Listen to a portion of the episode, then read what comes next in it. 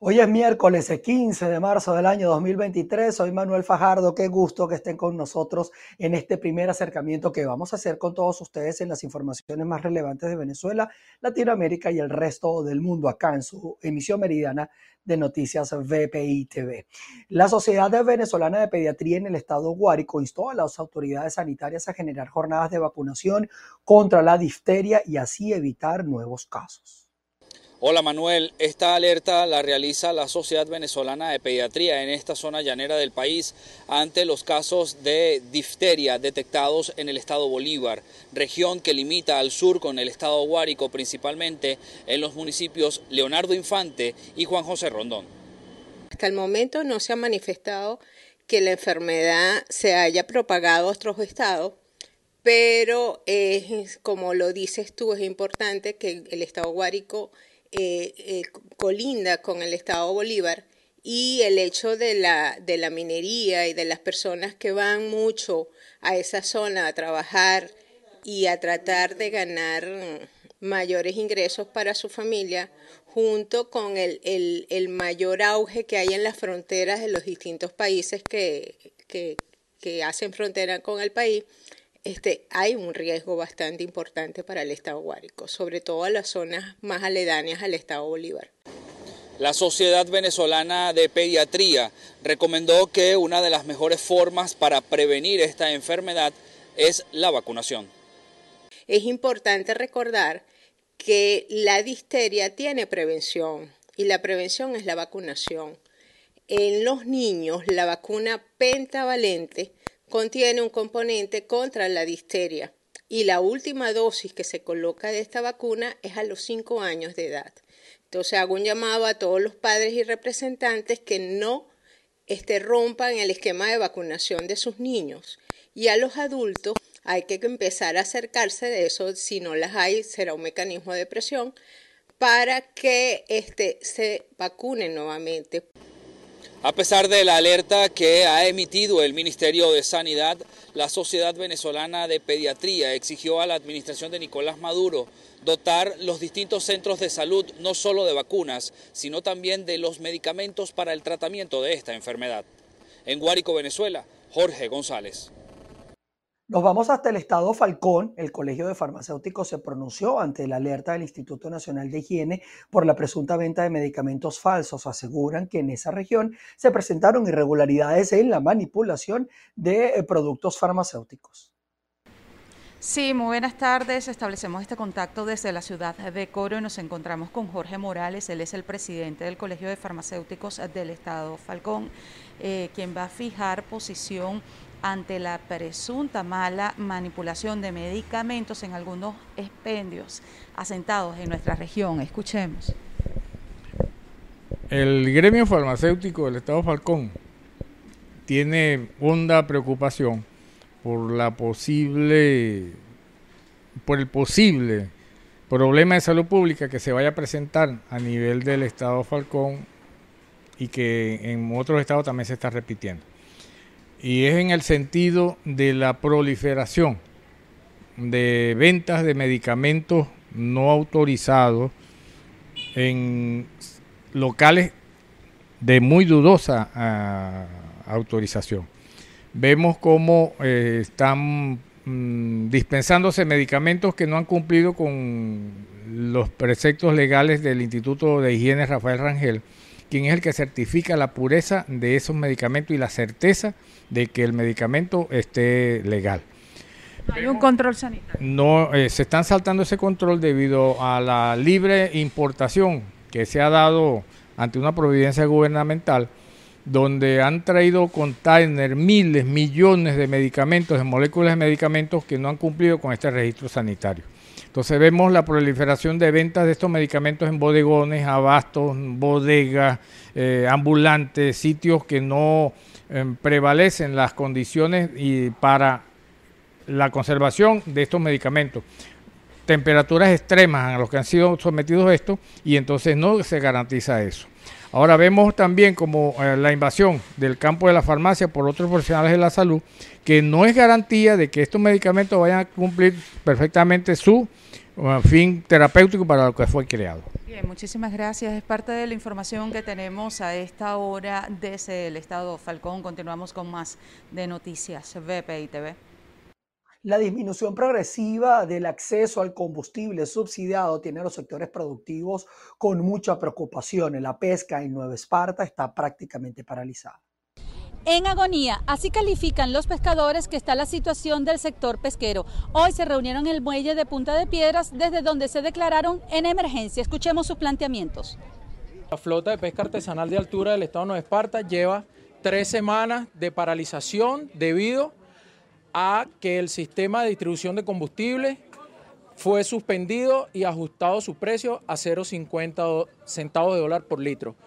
Situación que ha acarreado que muchos pescadores no puedan cargar sus embarcaciones por el volumen monetario que representa la carga de combustible. De unas 700 embarcaciones, solo 500 están operativas, por lo que los trabajadores del mar analizan su futuro en la región. En realidad hemos estado en una parada pseudotécnica desde el mes de septiembre y octubre, cuando comenzó este, esta situación de, de, la modificación en los precios de los combustibles para el consumo interno, comenzando con la imposición de un sistema de huellas, donde de la noche a la mañana aparecieron personas que no tienen nada que ver con la pesca ni el transporte, asignadas con 300 litros de combustible asignado a través del sistema Patria, no sabemos de qué forma, porque muchos de nosotros que somos dueños de embarcaciones, nunca tuvimos un litro asignado, pero sí habían muchas personas que tenían sus 300 litros asignados. Ese litraje fue reducido progresivamente hasta hace unas tres semanas que llegó a 40 litros y se necesitaban de 300 a 400 personas para cargar una sola embarcación. Hay dueños de embarcaciones que han estado pensando hasta en pasar todo el año afuera pues debido precisamente a los precios del combustible y las inconveniencias para cargarlo, prefieren pues que sus buques permanezcan en, en puertos extranjeros y realizar su faena en los predios de esos países. Hemos visto cómo lentamente la economía de la isla se ha estado ralentizando y al ser la, la mano de obra útil, la del pescador, la más solicitada, debido a que en cada embarcación de las 500 que estamos hablando hay de entre 9 y 22 tripulantes, eh, sin contar su familia, más todas las personas que trabajan en las actividades conexas, transporte, comercialización, procesamiento y todo lo que tiene que ver con, el producto después de su captura.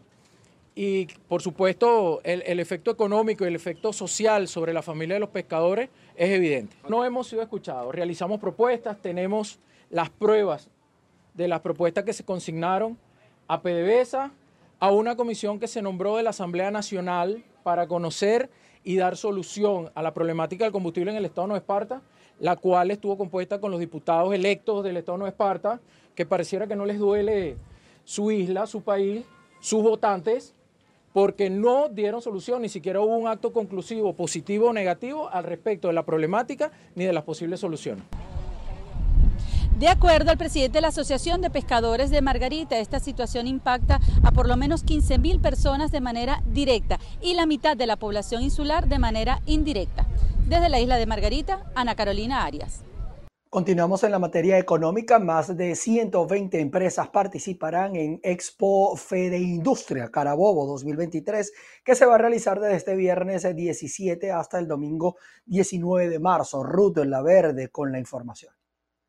Gracias por el contacto que lo establecemos desde el Estado Carabobo. En la Expo Fede Industria participarán delegaciones regionales, nacionales e internacionales, así lo informó Thais Acuña, presidente de Fede Industrias Carabobo, quien además destacó que el sector agroalimentario y el metalmecánico presentaron un incremento en su productividad. Veamos. Vienen dos empresas representadas por eh, la parte de Cabecol eh, una empresa que es de almacenaje, logística, y otra empresa que es de materia prima para todo el intercambio y promover todo lo hecho en Venezuela y poder nosotros también impulsar nuestras exportaciones de nuestros productos que, estén, que estemos eh, eh, realizando desde, desde aquí de Venezuela. El sector metalmecánico y el sector del plástico han tenido un impulso importante debido a la reactivación de las empresas como Pequiven y las empresas Sidor. Eh, han aumentado un poco la capacidad productiva, sin embargo, bueno, están todavía en el levantamiento de todo lo que es su, producción. El sector más importante que ha tenido un aumento es el sector agroalimentario y el sector de fármacos y todo lo que es el uso personal, una capacidad entre el 20%, el sector alimento entre un 60% y todos los sectores necesitamos financiamiento. Para nadie es un secreto que este último, eh, estos últimos dos meses, eh, el mes de marzo se ha visto un incremento con respecto al otorgamiento de créditos.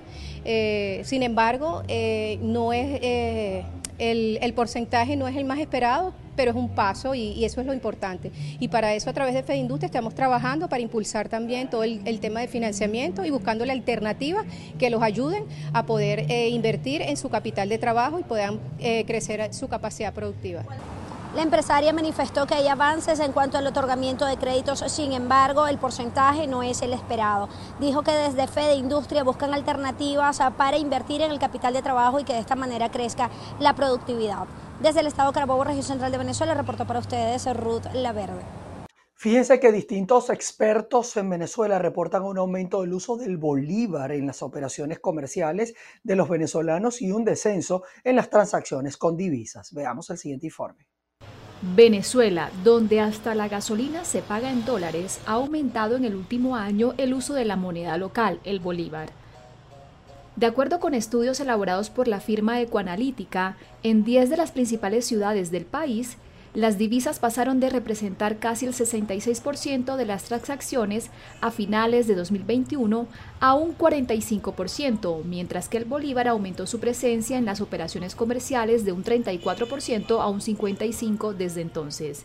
El economista y profesor universitario Jesús Palacio explicó a EFE lo siguiente. Incluso en sectores en los que electrodomésticos, electrónica, eh, repuestos, que eran muy dolarizados, hoy vuelves a ver de nuevo pagos en bolívares de forma o con pesos importantes. Eh, y luego, bueno, cuando te vas a los casos particulares, te das cuenta que empresas que cobraban 70% de, eh, en dólares, ahora cobran 80% en bolívares. Entonces, bueno, la matriz de pago cambió significativamente en eso. El principal factor que ha provocado la reducción del uso de las divisas ha sido la aplicación desde marzo del año pasado de un impuesto que grava con un 3% los pagos en monedas extranjeras que los consumidores eluden pagando en bolívares. Además, el Ejecutivo suspendió las transferencias bancarias en dólares. Según el economista, la implementación de estas medidas se debe a un tema de supervivencia.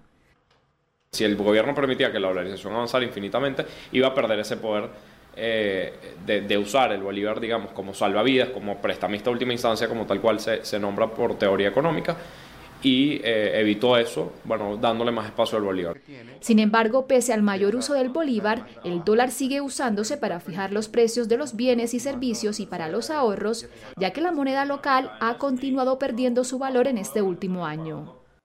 Nos vamos hasta el estado Lara porque justamente el sindicato de trabajadores en esa región del centro occidente del país recuerda que hace un año entraron en vigencia las tablas salariales que han generado de alguna u otra manera las protestas que se han venido dando durante estos últimos meses y que hoy se mantienen exigiendo aumento salarial. Hola, ¿qué tal? Buenas tardes. Saludamos a nuestra audiencia desde Barquisimeto, capital del Estado Lara, en donde el Sindicato de Trabajadores Públicos realizó una protesta a propósito de cumplirse un año de la entrada en vigencia de las tablas salariales del instructivo ONAPRE. A juicio de este sector, esto sigue siendo insuficiente para los trabajadores del sector público que protestan a diario exigiendo mejoras salariales que no han sido tomadas en cuenta por el Ejecutivo Nacional.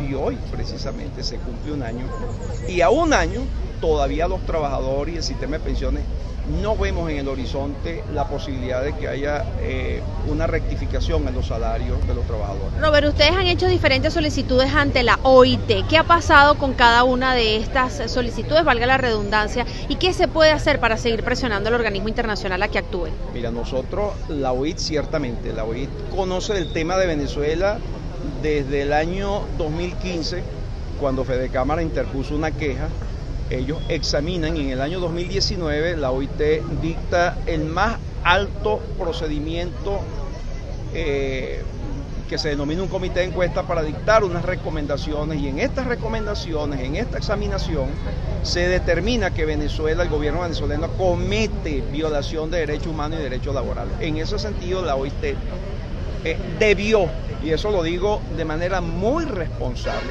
debió haber dictado una resolución firme, determinante y concluyente a favor de los trabajadores. Y lo que vemos es que, bueno, la OIT eh, el año pasado declara una asistencia técnica a que se instauren unas mesas de diálogo. Y estas mesas de diálogo tripartitos tenían una tarea.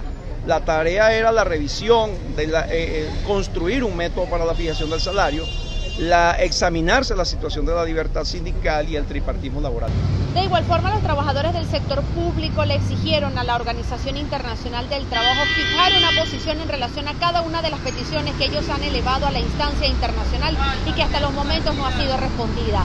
Además, agregan que el Ejecutivo Nacional, en vez de concentrarse en realizar aumentos salariales que se ajusten a las realidades de los trabajadores del país, lo que ha hecho es la asignación de bonos a través del sistema patria, lo cual tampoco cubre cada una de las necesidades de los venezolanos. Desde el Estado Lara reportó para ustedes Andreina Ramos. En el estado portuguesa, ante las lluvias registradas en la región durante los últimos días, Protección Civil ejecuta labores de monitoreo de quebradas y ríos como medida preventiva. Y gracias a Dios no tuvimos ningún tipo de eventualidad ni hecho que lamentar, no tuvimos ningún tipo de afectación en nuestro territorio regional. Sin embargo, estuvimos muy atentos, monitoreando pues todas nuestras quebradas, nuestros ríos. Entonces, bueno, ya venimos haciendo unos trabajos, la gobernación del estado ha, hecho lo propio, las diversas alcaldías. La alcaldía de Guanare viene haciendo un trabajo muy importante también en la ciudad capital, con dos principales quebradas que comúnmente afectan en temporada de lluvia, que es la quebrada Medero y la quebrada Las Piedras. Allí estamos haciendo unos trabajos bastante engranados. Hemos estado supervisando, hemos estado allí acompañando al equipo de servicios públicos de la alcaldía y la gobernación, haciendo las recomendaciones necesarias. Ellos, pues, por supuesto, haciendo lo propio en su materia competente y nosotros dando la referencia de los puntos más críticos, a qué se debe y cómo debemos contrarrestar, siempre pues pensando en lo que es la, la protección de la población en general. En el municipio Valera del estado Trujillo, los representantes o la representación de los concejales de oposición en esta región denunciaron que la alcaldesa Angie Quintana no ha rendido cuentas sobre los créditos aprobados por la legislatura municipal. Saludos, muchísimas gracias por este contacto. En el estado Trujillo, el representante de los concejales de la bancada democrática hace el llamado de atención a la alcaldesa Angie Quintana ante lo que fue la aprobación de recursos económicos en el año 2022 para algunas partidas y todavía no ha rendido cuentas de eso. Vamos a escuchar lo que nos dijo. Desde el año 2022 se aprobaron una serie de créditos que fueron alrededor de 31 créditos, eso equivalente a alrededor de 2 millones de dólares. Fíjense ustedes que nosotros como andamos recorriendo nuestro municipio, las seis parroquias, vemos tantas problemáticas en las comunidades que no vemos dónde se han invertido todos estos recursos que se aprobaron en el año 2022. Fíjense que para, para la oficina de compra 114.514 dólares. En alimentos y bebidas de la ciudadana alcaldesa, alrededor de 70 mil dólares. Aquí los tengo con números y los números no se equivocan este, lo que es servicios públicos, dirección de administración de finanzas, allí se llevaron alrededor de 137.338 dólares. Nosotros eh, en los recorridos que hemos realizado por nuestra comunidad los vecinos me dicen, bueno, pero es que a mí no me han, no me han resuelto este problema de alumbrado público, de bacheo. No existe un plan de contingencia para nuestro municipio de, Valera sobre que, lo que son un plan de bacheo. Vemos que es la gobernación del estado la que está ejecutando esas obras, pero sin embargo la que le compete como tal es a la alcaldía de Valera. Nuestro llamado es a, a la ciudadana alcaldesa, póngase a trabajar, póngase a trabajar por nuestra ciudad, porque aquí se han aprobado una serie de créditos. Fíjese que a la fecha de hoy no se ha aprobado ni el primer crédito. Ya el año pasado ya se habían aprobado cinco créditos a lo que era la fecha de hoy. No sabemos qué está pasando, si es que está, este, se está, este, está trabajando vía decreto y eso lo vamos nosotros a investigar en, en, el transcurso de esta semana porque no han pasado ni el primer crédito lo que es la alcaldía de Valera. El concejal indica que hasta la fecha no se han reunido con la alcaldesa ni ha solicitado aprobación de créditos para este año 2023. Exhortan a reunirse con los concejales para que rinda cuentas ante la atención que necesitan los habitantes del municipio Valera. Reportó para ustedes Mayra Linares. Iniciamos este bloque en Colombia, donde lamentablemente la explosión en una mina de carbón en el municipio de Satatausa Em, a 88 kilómetros del norte de Bogotá. Dejó hasta el momento 11 personas muertas. A esta hora las autoridades continúan las labores de rescate. La explosión ocurrió aproximadamente a las 8 y 15 minutos de la noche cuando unos 30 mineros estaban en los túneles. Las autoridades, específicamente los funcionarios de Ingiominas, así como bomberos de varios municipios, realizan las labores en las siete minas interconectadas. Al llegar al sitio, se establece que se trata de una explosión que genera afectación de aproximadamente cinco minas. Se hace la evacuación primaria de siete mineros, cuatro de ellos los cuales son de diferentes centros asistenciales y de acuerdo al último reporte del puesto de mando unificado, al parecer tenemos 20 mineros atrapados. Se viene realizando todo el proceso para hacer rescate las primeras versiones indican que una de las posibles causas del suceso fue la acumulación de gases en los ductos, los cuales están a 900 metros bajo tierra. Debido a que hay lloviznas en la zona, hay temor porque se dificulten más las labores de rescate. Todos los equipos de Agencia Nacional de Minería, Bomberos, Cruz Roja, Defensa Civil y Unidad Departamental de Riesgo siguen en la tarea de rescate en el municipio, de la mano, por supuesto, de las autoridades de su Sutatausa. Se ha conocido que las minas donde ocurrió el hecho tenían autorización para operar, sin embargo se investigará si el accidente es atribuible a la operación. En Bogotá, Miguel Cardosa, BPI TV. Nos vamos hasta Reino Unido porque el metro de Londres está paralizado debido a las protestas de conductores por mejoras salariales. Londres amanece con el metro paralizado debido a la huelga de conductores. En demanda de mejores condiciones laborales, la huelga que secundan este miércoles los conductores de trenes de metro ha paralizado todas las líneas de la red de transporte. Los conductores, pertenecientes al sindicato del sector ASLEF y al del ferrocarril marítimo y transporte, han ido al paro en protesta porque las medidas de ahorro en la red pueden provocar una reducción en las pensiones y condiciones laborales. Asimismo, unos 150.000 funcionarios funcionarios públicos que trabajan en más de 100 departamentos gubernamentales van a la huelga hoy en reclamo de un incremento salarial. En los últimos meses el Reino Unido ha vivido una ola de huelgas de distintos sectores para reclamar mejoras de sueldos por el incremento del coste de vida, ya que la inflación interanual supera el 10% en el país. Revisando información en materia deportiva, la FIFA oficializó la distribución de los 48 países eh, que van a disputar el Mundial en el año 2026. Luis Enrique Acosta nos presenta todos los detalles. La FIFA oficializó recientemente el formato para la próxima Copa del Mundo 2026 que comprenderá 48 selecciones divididas en 12 grupos de 4 equipos cada uno. La decisión fue tomada por el Consejo de la FIFA reunido en Ruanda en el que anunciaron cómo será conformada la Copa Mundial organizada por Estados Unidos, México y Canadá. De los 12 grupos ya mencionados se clasificarán a los 16 avos de final los dos primeros conjuntos de cada zona y los 8 mejores terceros. Los cuatro países que accedan a las semifinales terminarán jugando ocho partidos en total, en lugar de siete como hasta ahora. Con la nueva distribución para el Mundial, ahora se disputarán 104 encuentros en total en vez de los 80 que habían sido mencionados por la FIFA con anterioridad. En un comienzo, el organismo rector del fútbol había indicado que Canadá iba a recibir 10 juegos, 10 más México y los otros 60 los Estados Unidos. Hasta la fecha no se conoce la nueva distribución de los choques para cada sede. Otro de los puntos ajustados por la FIFA fueron los puestos de las confederaciones para acceder al Mundial, sabiéndose clasificados por ser organizadores en las selecciones de Estados Unidos, México y Canadá. Para Noticias VPI TV, emisión central, se despide esta hora Luis Enrique Acosta.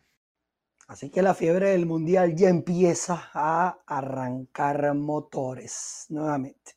Nosotros con esto llegamos al final de nuestra emisión meridiana, este primer acercamiento a las informaciones más relevantes. Les invito a que se queden conectados a nuestra señal y a todas nuestras plataformas. Allí vamos a estar actualizando información para ustedes a las 6 de la tarde. Nos volveremos a encontrar nuevamente para llevarles toda la información a las 6 de la tarde en nuestra emisión central. Allí los espero.